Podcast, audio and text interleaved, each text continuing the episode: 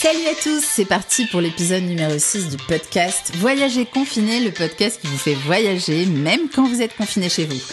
Aujourd'hui, on reste en France, mais on part loin dans un petit coin de paradis, et pas des moindres, puisqu'on s'envole virtuellement pour la Polynésie française. Et pour ça, donc, on est en ligne avec Laurent Bosqueiro, qui n'est autre que le responsable d'édition du guide Petit Futé Polynésie française. Salut Laurent, comment ça va ? Ben, salut, Salia. Yaorana, comme on dit euh, en Polynésie. Je vais bien, je vais bien. Bon, ça se passe bien cette quatrième semaine de confinement, pas trop dur. T'es où euh, confiné? On s'occupe tout en restant plus que jamais vigilant hein, sur le respect des consignes sanitaires. Mais comme je le dis aux amis, on navigue tous à vue sur le même bateau. Après, la tempête vient toujours le calme. Donc soyons patients et puis on pourra voguer bientôt vers de beaux et de nouveaux horizons, j'en suis sûr. Ouais, c'est sûr. Et puis t'es dans le sud, je crois. T'as au moins le beau temps du sud de la France. On est en Provence. C'est le top. Avec le retour du printemps, mais confiné. Et oui, et oui. Alors, pour commencer euh, ce podcast, est-ce que tu peux nous présenter un petit peu la Polynésie française euh, pour ceux qui connaissent pas euh, du tout, même ceux qui connaissent d'ailleurs, ça leur fera un petit euh, rafraîchissement. Eh ben, la Polynésie française, elle est située dans l'hémisphère sud, au milieu de l'océan Pacifique. On est à peu près à dix-sept mille kilomètres de, de la France. Et c'est une destination qui s'étend sur quatre millions de, de kilomètres carrés. Donc, si tu veux comparer par rapport à la France, qui fait un peu moins de six cent cinquante mille kilomètres carrés, c'est une destination qui est plus vaste que la superficie de l'Europe. D'ailleurs, il y a eu des campagnes de promotion de la destination où ils mettaient justement la Polynésie sur la carte de l'Europe et on voyait que ça couvrait euh, toute, euh, toute la surface de la carte, puisque c'est une destination qui est perdue au cœur du Pacifique. Mmh. Et on a... Pour le situer géographiquement, la, la, le continent le plus proche, on va dire, c'est l'Amérique du Sud, du Nord, qui est distante à peu près de six mille cinq cents kilomètres. Et de l'autre côté, tu as l'Australie, euh, qui est à distance à peu près égale, et puis l'Asie, après, qui a plus de dix mille kilomètres. Mmh. Très bien. Et, et les raisons qui font que la Polynésie française est unique au monde, c'est vrai qu'on le présente quand même souvent comme un paradis, mais il n'y a pas que ça. C'est, c'est vrai que c'est euh, dans l'inconscient collectif, c'est quand on va en Polynésie, on part au bout du monde. Euh, mmh. Quand on pense à, à, la, à Tahiti, on voit des images de bleu, de, des images de bleu limpide, transparent. Euh, on pense aux fleurs, aux coquillages, aux parfums enivrants. Mmh. Mais la, la, la, la Polynésie, c'est pas que ça, c'est pas qu'une histoire d'eau. Euh, c'est aussi du verre, du verre luxuriant, des randonnées euh, de toute beauté, des découvertes de sites archéologiques euh, chargés d'énergie, le mana, comme on dit ici. Et oui. Et oui. Et puis il y a aussi le Ben, l'hospitalité légendaire des Polynésiens. C'est un peuple qui est vraiment zen, qui est chargé d'amour, avec un profond respect des traditions et de la nature. C'est aussi ça le mana, cette puissance spirituelle, tu sais, qui contribue à, à rassembler les gens. Mmh. Et, et on a, au niveau géographique, des îles différentes, des îles différentes euh, et complémentaires. Chaque île possède sa propre identité et ses particularités bien à elle. C'est ça qui, est, qui fait sa richesse. Mmh. Et les lieux les plus magiques euh, dans, dans toutes ces îles, ce, ce serait quoi pour toi ? Alors, même si tout est bordé par le même océan, chaque île est vraiment différente. Elle se distingue par sa culture, son relief, son climat. Euh, donc tu as l'archipel des sociétés, où on a les îles du vent et les îles sous le vent. Donc les îles du vent, c'est Tahiti, c'est Moorea. Euh, il y a aussi deux petites euh, îles, donc le seul atoll des îles du vent qui s'appelle Tetiaroa, où euh, tu trouves le fameux hôtel euh, qui appartenait avant à Brando, à Marlon Brando, et euh, une île beaucoup plus secrète, Euh, dont on parle peu, parce que de toute façon c'est très compliqué d'y, d'y, de s'y rendre puisqu'on est autorisé à y passer que la journée, c'est Maiao. Mmh. Et dans les îles sociétés, tu as aussi les îles sous le vent, donc là qui parle un peu plus aux, aux, aux touristes, qui, puisqu'il y a Bora Bora, évidemment, que tout le monde connaît, euh, Huahine, Raiatea, Maupiti. Voilà, il y a tout un ensemble d'îles dans les sociétés qui restent facilement euh, réalisables avec euh, des petits sauts de puce en avion. Après, tu as l'archipel des Australes, qui est euh, de l'autre côté, qui s'étend sur une centaine de kilomètres. Tu as, tu as sept îles euh, sur l'archipel des Australes, où là, euh, c'est assez réputé pour la saison des baleines. Mmh. Après, il y a l'archipel des Tuamotu, qui est un archipel euh, luminescent, on va dire, avec, qui est la Mecque de la plongée, avec euh, au moins quatre-vingts, enfin un peu moins de quatre-vingts atolls. Donc ça part du plus petit, qui s'appelle Nukutepipi, qui a été racheté d'ailleurs récemment, je ne sais pas si tu en as entendu parler, mais par Guy Laliberté, le patron du, du Cirque du Soleil. Ah oui. Et on, voilà, et qui a monté un, un, une île-hôtel complètement improbable. Et puis il euh, y a aussi l'île de Rangiroa, qui est euh, celle-ci la plus, la plus grande, puisqu'elle fait soixante-quinze kilomètres de long, avec la fameuse passe de Tiputa pour euh, contempler le, le ballet des dauphins. Voilà, au Tuamotu, il y a beaucoup d'îles, hein, je peux pas toutes te les donner, mais, oui. mais il y a, il y a Tikéo, par exemple, qui est un atoll hyper poissonneux. D'ailleurs, c'était, selon Cousteau, l'atoll le plus poissonneux de la planète. Mm-hmm. Il y a Fakarava aussi, pour la plongée, qui est classée réserve de la biosphère par l'UNESCO. Et après, on peut aller beaucoup plus loin, euh, aux îles Marquises. Alors là, on est à mille quatre cents kilomètres de Tahiti. Et c'est euh, la terre des hommes, qu'on appelle, qu'on surnomme Enua, mm-hmm. Enana. Voilà, donc là, c'est la vraie, c'est l'île euh, du haut lieu du tatouage, de la sculpture, des danses traditionnelles, et cetera. Mmh. Et, et c'est très différent de, de, des autres îles, les, les îles Marquises.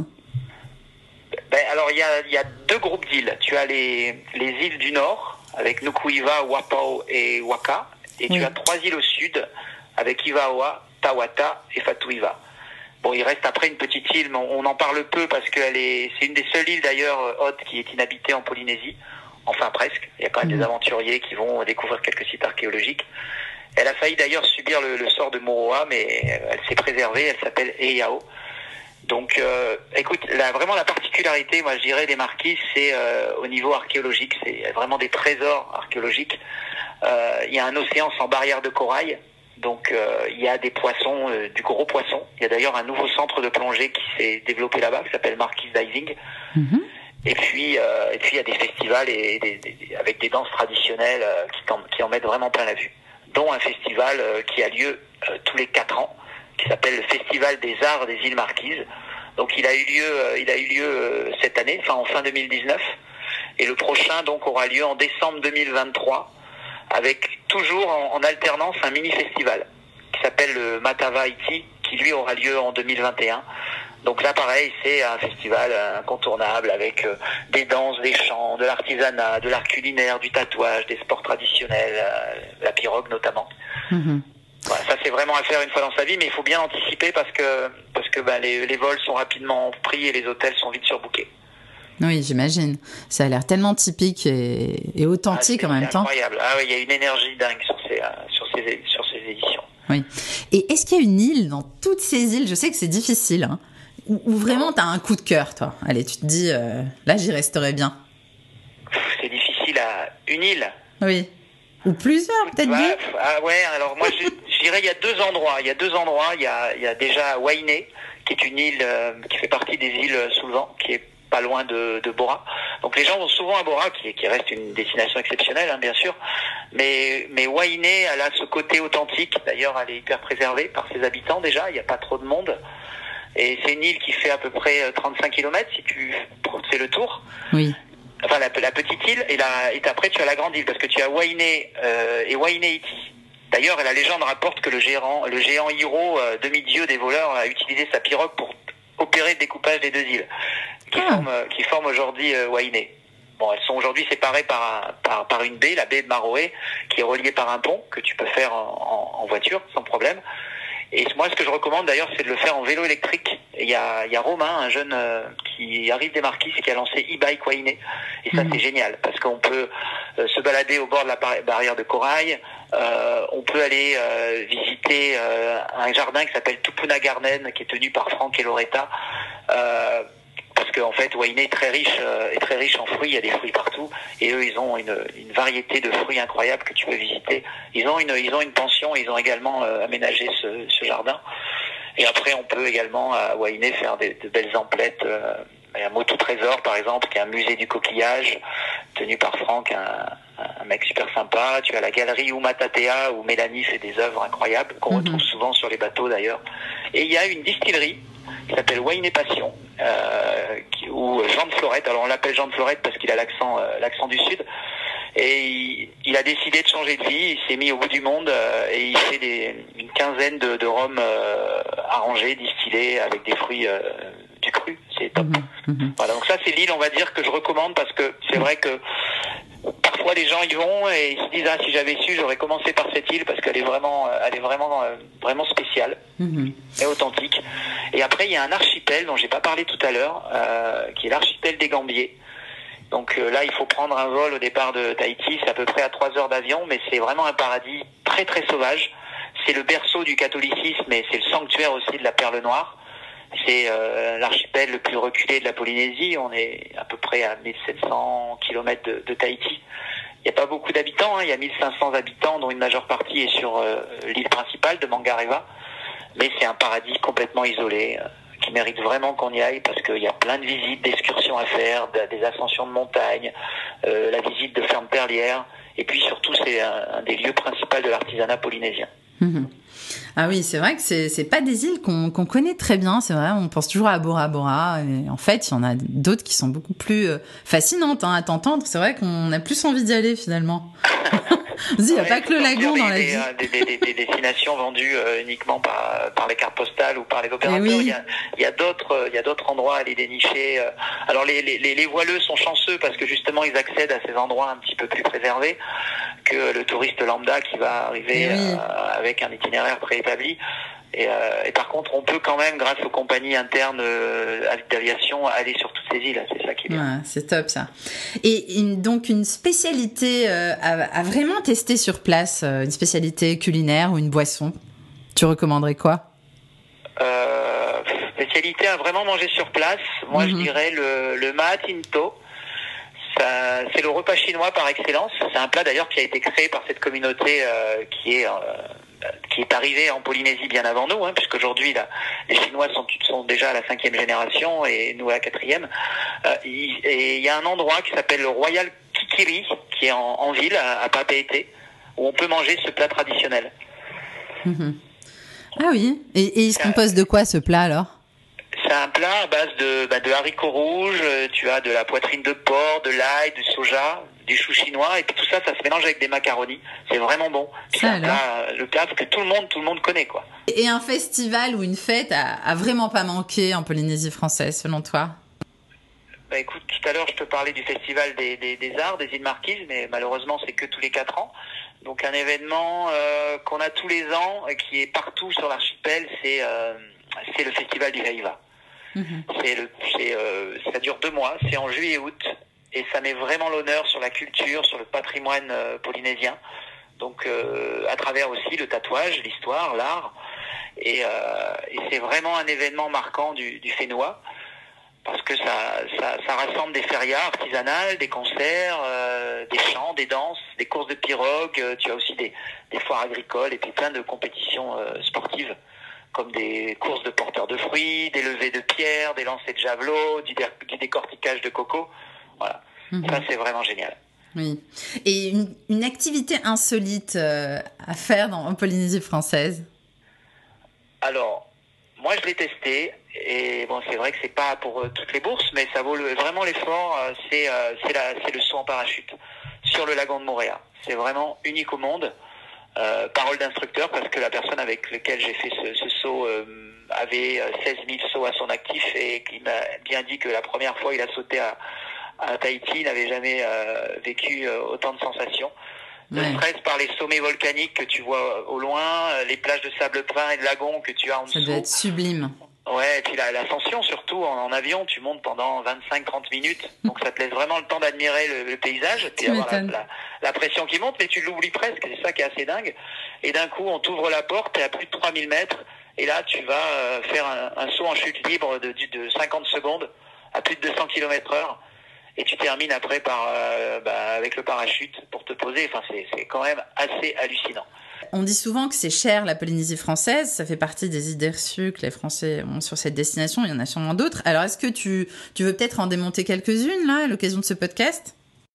Par rapport à... Des idées reçues sur les, les Français. Idées reçues ? Oui. Ben écoute, ouais, alors les idées reçues, bien sûr, on dit que c'est une destination coûteuse, c'est vrai. Alors, tout va dépendre après euh, comment tu vas voyager. Mais euh, pour beaucoup, ça, ça, touche, ça a souvent été le voyage d'une vie où tout était cher. Mais on a quand même, depuis l'arrivée de, d'une compagnie low cost euh, sur la destination, French Bee, euh, on peut aujourd'hui partir en Polynésie pour euh, à partir de mille trois cents euros l'aller-retour, ce qui n'était pas faisable avant. Et euh, Air Tahiti Nui, qui est la compagnie, on va dire, historique de la destination, euh, propose aussi aujourd'hui des, des, des, des tarifs beaucoup plus intéressants qu'avant, avec sept rotations par semaine au départ de Paris et une escale à, à Los Angeles. Donc ça, c'est une bonne chose parce que du coup, ça a aussi impacté sur euh, ben, l'offre d'hébergement qui s'est adaptée avec un nouveau marché qui est arrivé. Donc euh, les pensions de famille se sont développées, ont amélioré leur structure. Donc ça, ça c'est une bonne chose. Et puis sur une autre idée reçue aussi, c'est euh, c'est vrai qu'on a toujours pense, imaginé dans, dans, dans la tête que la, la Polynésie, c'est Bora Bora, c'est le voyage de noces. Mmh. C'est certain. Moi, je c'est clair que Bora Bora, les couchers de soleil sur la baie de Matira, c'est juste euh, époustouflant. Mais c'est aussi une destination euh, multisportive. Il y a la plongée, bien sûr, qui est mondialement reconnue euh, au Tuamotu. Mais tu as le, le surf, la pirogue, le vélo, notamment électrique, on en parlait tout à l'heure, euh, le parachutisme, la voltige aérienne. Tu peux te faire un séjour bien-être et détente euh, vraiment sympa. Et, euh, et même aller pousser jusqu'aux Australes pour te faire une, une destination baleine euh, qui se développe aussi d'ailleurs sur Tahiti, Moorea et, et Bora, avec un opérateur spécialisé sur place maintenant. Mmh. Ah oui, en effet. Bon, et le rapport qualité-prix, la destination en général, alors tu parlais de pension de famille, donc euh, c'est à peu près ouais. combien? J'imagine que c'est le, le premier prix pour, euh, pour avoir un hébergement confort, pas trop cher, non? Bah écoute, ouais, tout, tout, alors tout va dépendre, voilà, de... de... Tout va dépendre d'où tu vas déjà, parce que il y a la possibilité de prendre des vols. Alors, euh, ils sont pas trop chers, mais l'accumulation, c'est vrai que ça peut rapidement euh, alourdir le budget. Après, on peut uniquement euh, aller à aller à Tahiti et à partir en ferry sur Moorea, ça c'est possible, ça dure euh, trente, vingt, trente minutes. Et après, ça va dépendre aussi où, où tu loges. Comme tu disais tout à l'heure, la pension de famille, euh, pension de famille, euh, ça va coûter, euh, allez, en, tu peux même t'as même des dortoirs à partir de trois mille francs pacifiques. Donc, mmh. euh, c'est combien en euros? euh, Ça fait à peu près vingt-cinq euros, puisqu'on mmh. divise par, par cent dix-neuf. Mmh. Ensuite, tu peux avoir des chambres dans des pensions de famille à partir de, de huit mille francs pacifiques, donc ça fait un petit peu moins de soixante-dix euros. Oui. Mmh. Après, tu as un hébergement, on va dire, intermédiaire, qui est un, un hébergement plus charme, type lodge, entre deux cents et trois cents euros à peu près. Et mmh. après, si vraiment tu veux te faire plaisir et si tu as les, les moyens financiers pour le faire, il y a l'hôtellerie de luxe avec des chambres à partir de deux cents euros et qui peuvent monter à six cents, sept cents sur pilotis et voire monter beaucoup plus. Donc voilà, finalement, tout va dépendre d'où tu vas, de comment tu loges et des activités aussi. Parce que si tu restes à faire du snorkeling avec ton pal- tes palmes, ton masque et ton tuba, ben, ça va rien te coûter. Mmh. Mais après, si tu passes par des prestataires, bon, on a parlé de, tout à l'heure du, du parachutisme, mais euh, une excursion euh, nautique euh, en demi-journée, ça se fait très bien. C'est à peu près dix mille francs, donc ça fait environ quatre-vingts euros. Euh, la plongée, une exploration, ça va coûter, allez, cinquante-cinq, soixante euros. Un baptême, euh, un peu moins de soixante-dix euros. Donc voilà, on a la possibilité aussi de, de faire des activités qui ne sont pas non plus euh, onéreuses euh, à outrance. Mmh. Oui, en effet. Et euh, les adresses coup de cœur, alors, si tu en avais quelques-unes à nous donner. C'est pas facile, alors, ça aussi. Ça, c'est très difficile parce que déjà, il y a, y a, y a, y a, y a que des coups de cœur en, en Polynésie. Il oui. y, y a beaucoup d'adresses. Alors, en, en hôtel, en hôtel euh, moi, il y a une adresse que j'ai découverte il y a peu, justement, donc c'est bien que j'en parle. C'est euh, le Blue Island Even à Bora Bora. Euh, ça, c'est, euh, c'est tenu par Eli, qui est un, un mec extraordinaire euh, qui vient de chercher avec son bateau, on dirait. Euh, ah, j'adore. On dirait, ah ouais, mais on dirait Jésus avec sa barbe, tout habillé de blanc. Euh, il vient de chercher avec son petit bateau et il t'emmène sur un motu euh, au large de Bora. Euh, c'est, c'est, c'est limite mystique ton truc. Ah, mais c'est, c'est un peu, c'est, c'est la, vraiment la belle Robinsonade, c'est clair. Ouais.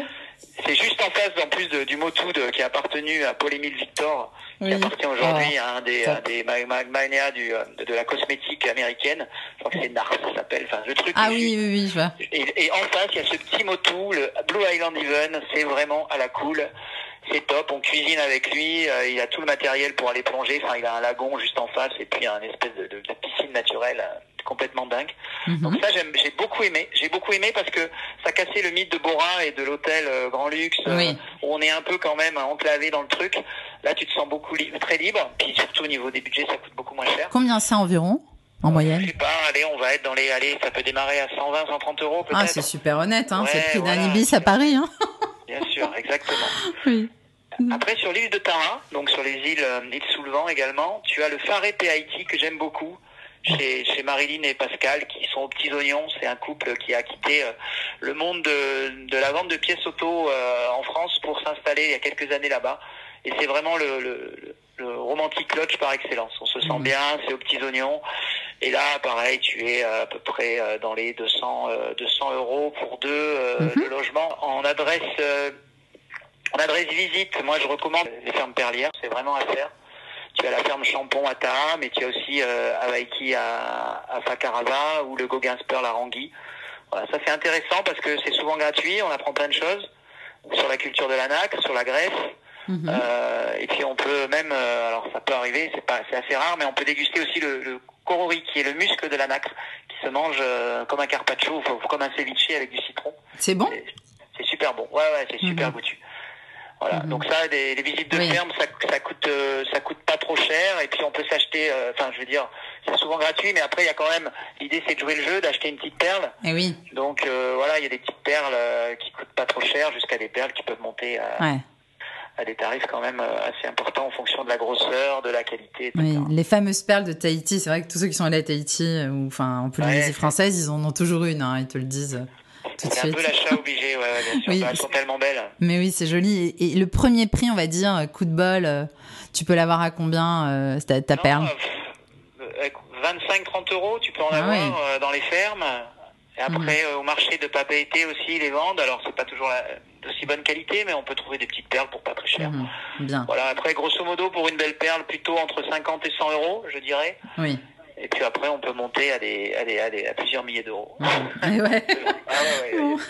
Et, et en matière d'infos pratiques pour aller à, en Polynésie française, comment ça se passe? Alors le vol, il est, il est quand même long. Hein. Il faut s'attendre à un vrai périple, puisqu'on on a, on a déjà les deux compagnies aujourd'hui qui sont Air Tahiti Nui principalement, hein, et puis French Bee.